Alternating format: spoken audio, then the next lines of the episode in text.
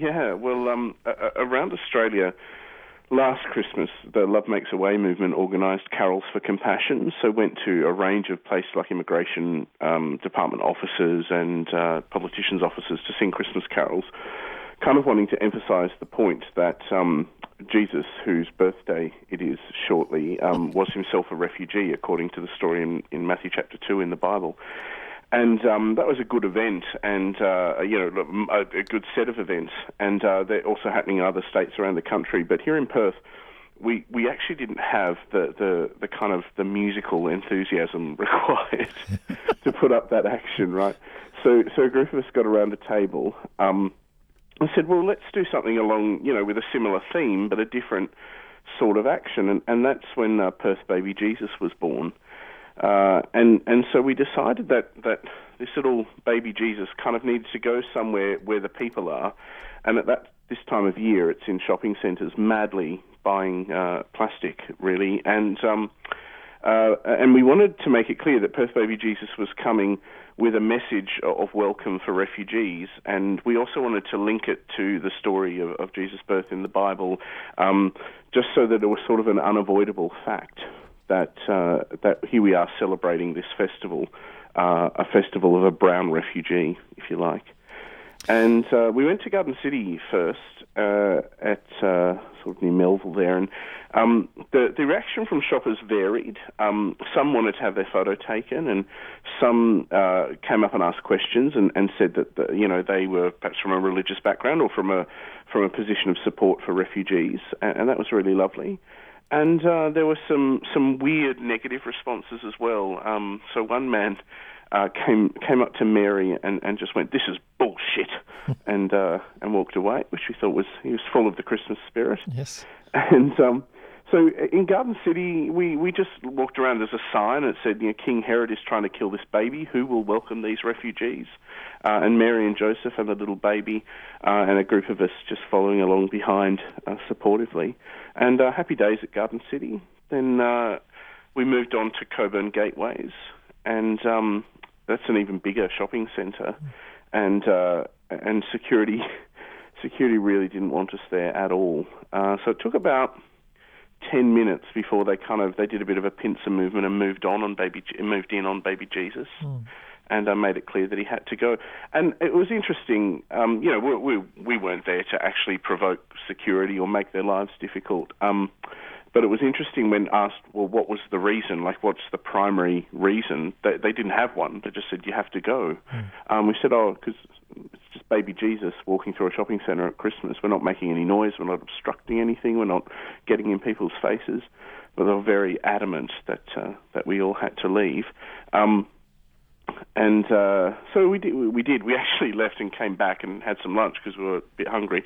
And um, and, a, and a woman uh, from Michael Hill Jeweller came up and, and shouted at a group of us and said that we were a disgrace and uh, that we, we we were ruining Christmas for children, uh, which I thought was a, a particularly unique response uh, to the baby Jesus at Christmas time.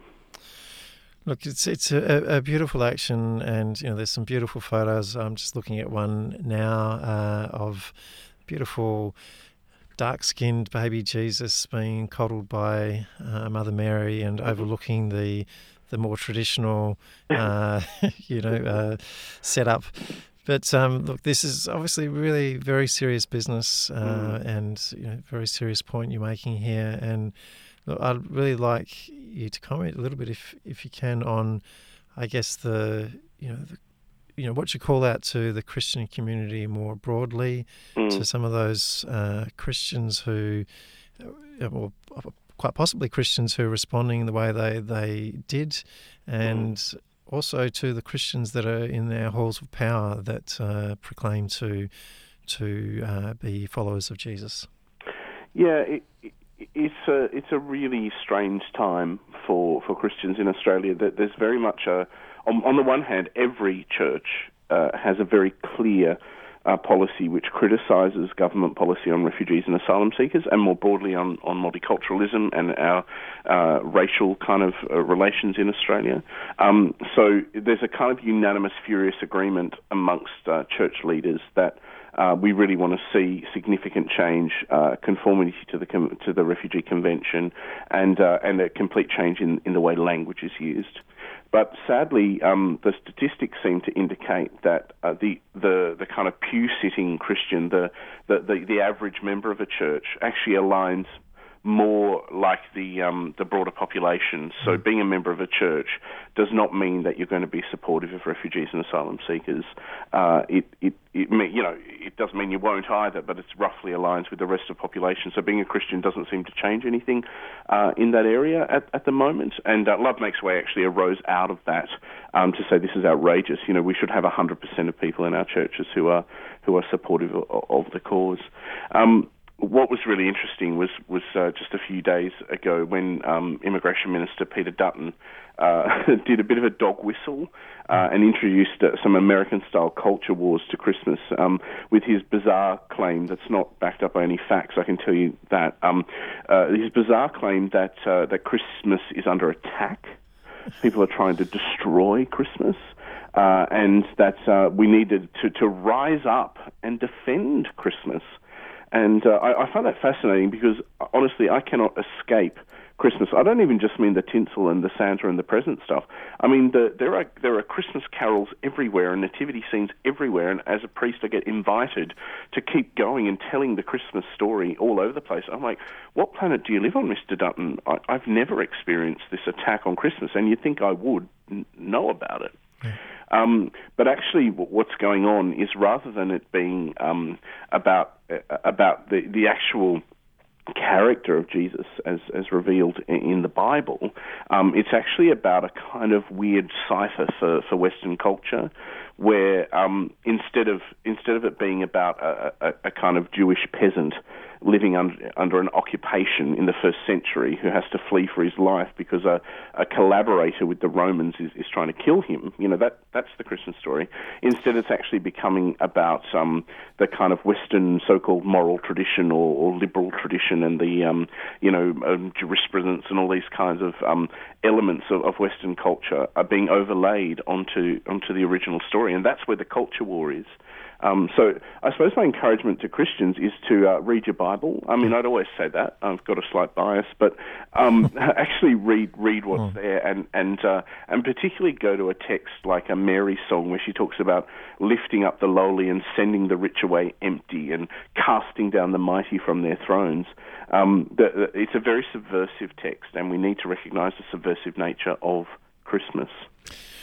Speaking of subversive, uh, this chap, um, uh, anarchist, uh, slack bastard, uh, Andy Fleming, who's an occasional guest on our show, mm-hmm. has highlighted a a, uh, a, a, really awful incident in uh, South Perth around Beeliar, actually, mm-hmm. um, where a Muslim Muslim woman was assaulted by by a man. I think you might call it a man. Uh, might not be all that accurate, but um, what would anarchist uh, baby Jesus have to say uh, about this? And I guess what would his message be to uh, to uh, foreign, uh, sorry, immigration minister Dutton about inciting these kind of acts? Yeah, I, I was in Bethlehem almost exactly a year ago, um, and I spent quite a bit of time there. And uh, in Bethlehem, everyone wears, uh, every woman wears a, a, kind of hijab or a, a head covering. Mm. And uh, and when, when you go into the church of of the uh, of the Nativity in Bethlehem, um, particularly the Catholic and Orthodox women who come in droves to visit that place, are all wearing head coverings and uh, and and it just makes me it just makes me marvel at the at the strangeness of people who think that a head covering is somehow offensive or somehow unique to Islam. Um, and have you never met a nun? Hmm. Um, perhaps they haven't. And and and so the the the, the choices that, that women make um, to to cover their hair uh, or to address in, in any particular way um, ought never to be something that, that causes them to be assaulted or, or abused in public. And so I think what, what um, baby Jesus would have to say, mm. um, particularly to that man, who, as you say, that, that, that person who who did that that atrocious act, he, he would he would actually invite him to come and come and meet his mother and say, "This is my mother Mary, and look at how she's dressed. Mm. Um, she, she's she's dressed exactly like the woman that you attacked, and perhaps even has the same same kind of skin and the same kind of um, ethnic background as the woman that, that you attacked. And and so in my kind of worldview, I look at that attack and I see that that's an attack on the mother of Jesus. And you've got to ask yourself if people are going around attacking people who look like Jesus' mum at Christmas, uh, how far have they strayed from the meaning of Christmas, and how far have they strayed from the, from the teachings of Jesus? And to uh, Immigration Minister Dutton, what would uh, yeah. uh, Baby Jesus say? I mean, I think it, it's pretty transparent to me that the, the kind of comments and you know that he's made in the lead up to Christmas mm. do incite this kind of behaviour. No question, yeah, and um, I mean it's not just him; it's it, there's a whole system, but he's certainly uh, the, the, the figurehead, if you like, and the um, the key spokesman. I think uh, little baby Jesus would ask Peter Dutton to to kind of imagine what the journey was like, you know, recognizing there's some you know some historical narrative literary construct around around the story of the flight into Egypt. Nevertheless, you've got to imagine what it's like to walk through the desert uh, from from uh, Bethlehem uh, into Egypt. It, it, it's a shocking journey, and uh, and as uh, the story goes that when the Holy Family got there, there's all kinds of traditions around this. That when the Holy Family got there, they were welcomed uh, and given refuge, and and and so I, I suppose for for Peter Dutton, our hope our hope would be that instead of just talking about Christianity, instead of just talking about Christmas, he would actually um, go right back to the source and uh, and and see what it's like to make that journey and see what it might be like for him as immigration minister. Imagine if he had to flee somewhere for his life, if he was under threat, what would he hope for in the place where he arrived? Um, uh, it, it's sadly a, a common uh, a common experience that, that our politicians who are, are very actively uh, proclaiming that they are Christians and really taking that very serious and courting the Christian vote uh, and and engaging very heavily with with the church communities uh, are the ones who are the least likely to actually go back story uh, and put themselves inside it and, and let the story change them and influence their policies. Just before I let you go, uh, mm. I'd just like to have your comment, if you don't mind. There was a really, what I think, a really fabulous action from some very dedicated activists just a few weeks ago where uh, uh, you know, also re- regular guests on our show, uh, whistleblower activist Citizens mm-hmm. Alliance crew, WACA for short, uh, closing down question time for a short time Parliament, and then another you know, quite uh, spectacular action the next day. You know, is this uh, is this the point where we need to get to? Do you think? I mean, I mean, with all respect to the action you've just uh, taken. Mm. Um, where, where, how do we get these politicians to respond, or how do we get the community to, to respond more broadly?